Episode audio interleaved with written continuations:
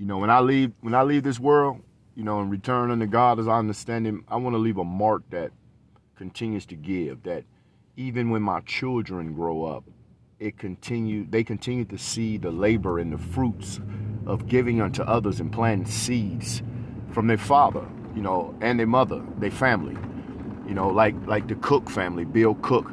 You know, I read the book Ready, Fire, Aim, the life of Bill Cook, and the fact he fired then aimed. And for me, you know, that title of that book is, it's like, don't allow anything or anyone to keep you from launching your imagination. You can get it more focused as you go, but take the step out there.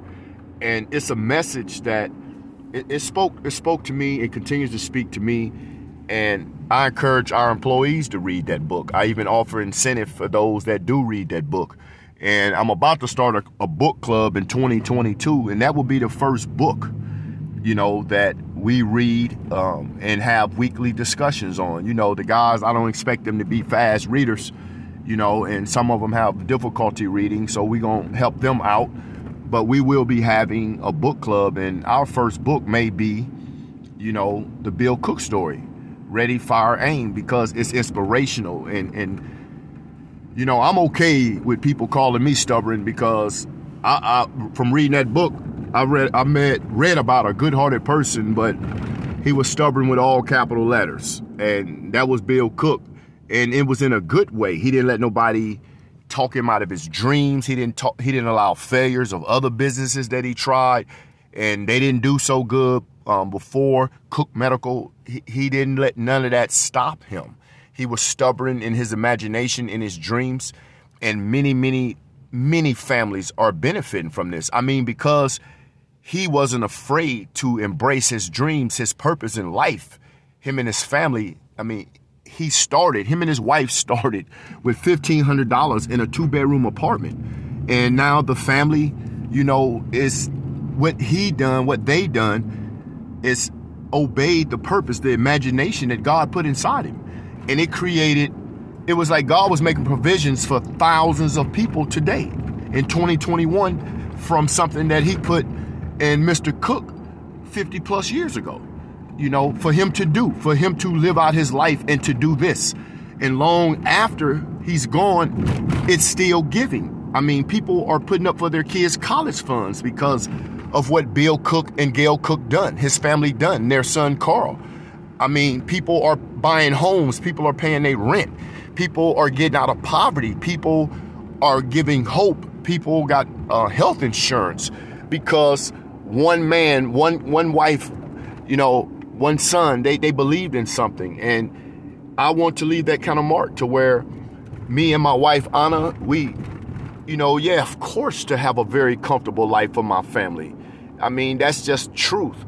But to be able to help so many people in so many different towns and just change the lives of, give people opportunity to change their own lives, because, I mean, with that kind of influence, financial structure, and power, man, you can really do a lot of things, just like the Cook family and many other people. And I'm not saying you got to have money to make a mark, but I am saying you got to have a money to make a mark. And that's the world we live in. I mean, everybody got something they can do and should be doing. And I want to do what the Cook family did, and that is to create something with my wife and my family that continues to give to many other people in this community, many other families, and help those that are less fortunate. I want to be just like that. I'm ready to fire, then aim, and not be afraid of failure as long as I'm falling forward, because even falling forward is progress. You know, today was a very mentally, emotionally, you know, taxing day.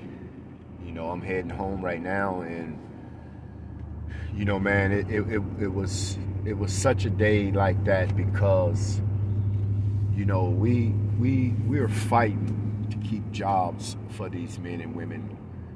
You know, a lot of people in this community, you know, use homelessness and addiction and ex-fellas, you know, as sound bites. It sound good, you know, to get people, you know, to see you in a certain way. I don't know, you know. And there are so many churches that pray for addicts. You know, they mention ex-felons and homelessness in their congregation and take it before God, but I can't seem to find a church that will support, you know, that will help us in this ministry of being able to create a job and housing at the same time. I mean, people are fighting to give these men and women housing, or people are fighting to give these men and women a job, but nobody is doing it simultaneously, because and the thing of it is that people who have the job aren't really working with the people that give the housing. So I'm not understanding, you know, why is it so hard and difficult to get support, you know, not only financially, but even it's just volunteers. You know, if you're a therapist, if you're a counselor, if you're a psychiatrist, you know, you can talk to these men and women. You know, we can't pay you yet, you know, because we still are pretty much doing this part of the ministry from our blessing. It's what God gives us from our company that, you know, at times God tells us to pay a rent, to get someone their deposit for, you know, a place to stay, you know. And it's not something that we're sharing, you know, for accolades. It's something we're sharing to bring to the attention of this community. And, you know, why are there so little effort from so many people in really making a difference in the life of people that are human beings that deserve an opportunity to rebuild their life? If they do not deserve the opportunity, then why is our justice system letting them out? I mean, why are we even sending them to prison? Because it's like we send them to get punished, but when they come home, they got to fight to get a job. They got to fight to keep a job. You know, if an ink pen misplaced at work, they usually are the only suspect, only for the person to find the ink pen later in their own pocket. You know, but that's part of it. You know, I'm not looking to make excuses or to say, oh, poor addict, when everybody got their storms. Everybody in life got problems. But I am fighting and advocating on doing what I can, me and my wife, Anna, and what can we do to not only help people get an opportunity to rebuild their life, but helping them rebuild their life, it helps the entire community. Because when you give a person, you know, you won't give them a job and you won't give them a place to stay. What do you believe is going to be their natural reaction when they get hungry? Of course, their natural human instinct will lead them to doing something illegal in order to bring, you know, meet their necessary needs, shelter and food. And, you know, and to feel significant and accepted, you know, enough. There's not enough being done to get people who can't afford the cost of living in our community. Everybody's talking about it, but don't nobody do nothing about it. And those that try to do something about it, they got their hands tied because of so much politics. Why is there so much politics when it comes to the lives of human beings? Why is there so much red tape when it comes to helping a human being? This is a human being that needs housing. This is a human being that's sleeping outside right now. It is 14 degrees outside, and we got human beings that are sleeping outside while some of us are sleeping in places that we can't. We got so much square footage, we don't even see the whole house in a week. But yet we're not moved to do something about the very human beings that sleep outside in this weather, that has nothing to eat, and they're within a half a mile from us. They're across the street. We see them. We threw enough food the amount of food in the trash in a day sometimes that could feed a family. It could feed a family. But we'll throw away steak, chicken, hamburger, spaghetti, or just put it in the refrigerator until it molds. But either way it go, why can't we do more together? And if a person don't want to be hands-on with the people in the parks and the people at Shalom and the people at the missions, then plant seed in the people that are doing it. Plant seed, give seed and support without so much red tape.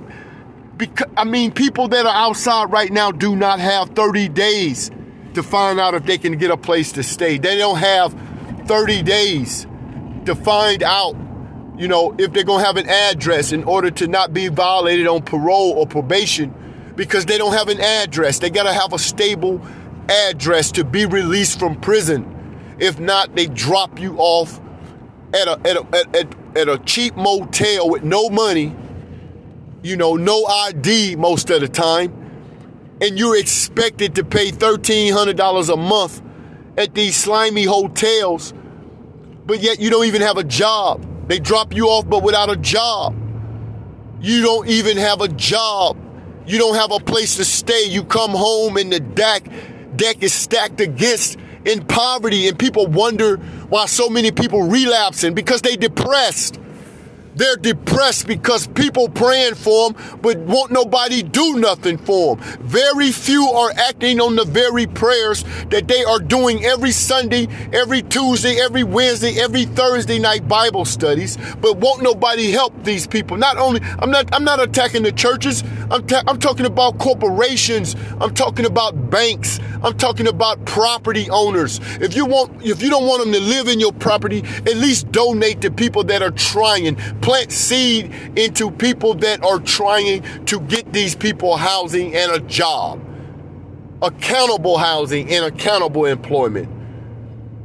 Because until they get their mind in a better place, they need all the support they can get. They don't just need the job. They don't just need the housing. They need a wraparound structure. They need mentors. They need people that care. They need to talk to psychiatrists. They need to talk to therapists. I'm telling you what it takes, because I've done it. I put myself through those things. I didn't trust my thinking when I came home in 2015. I didn't just trust the fact that I was walking with God. My mind was messed up. It's not me doubting God. It was me doubting me. I didn't believe in me. You know, I believed in the word, but I didn't believe in the way my mind, the way I was wired, was defined in the word, because there was no one waiting on me at the gates when I came home from prison. I got dropped off by the county sheriff. The county sheriff came and brought me home from prison. I was in a van that looked like a dog cage, and all I did was stare out the back window through holes in the wall. And I was at war. I was still angry with the loss of my grandmother. I was going home from prison, 7 years locked up, homeless, to a reentry program. But I was placing myself inside a halfway house. I was so committed to going to this halfway house, I started paying my rent from my commissary account months before I got released from prison. I started paying rent at the halfway house from the commissary money on my account while I was still in prison, because I was committed to not coming back. So my actions began to reflect the very things that I knew I had to do. And one of those things was that I got a therapist. It wasn't court ordered. Probation didn't make me do it. Parole, it wasn't a judge, it wasn't reentry program. I done it. That I paid for that. I didn't have insurance, but I needed help. I wanted to talk to someone. And I know men and women coming home from prison, they're coming home afraid, and they're coming home angry. They're angry, man. They're angry with all the expectations. They're angry that they know prison made them realize that they threw away, whether they had an apartment, a house, a family, a marriage, they threw it away, and they're angry because they're not in a position to try to regain any of what they lost. You know, they did the time. Society law said they had to do time. They did the time. but they're not coming. They're coming home to jobs where they don't hire felons. If they do, they don't hire this kind of felon. Well, this kind of felon is a human being too. This kind of felon is a human being too. So if we don't want them sleeping in the parks, and we won't give them a place to stay, and we won't give them a job where they can rent a place to stay, and you won't support people that are trying to help them, then you tell me what you expect to happen in this community.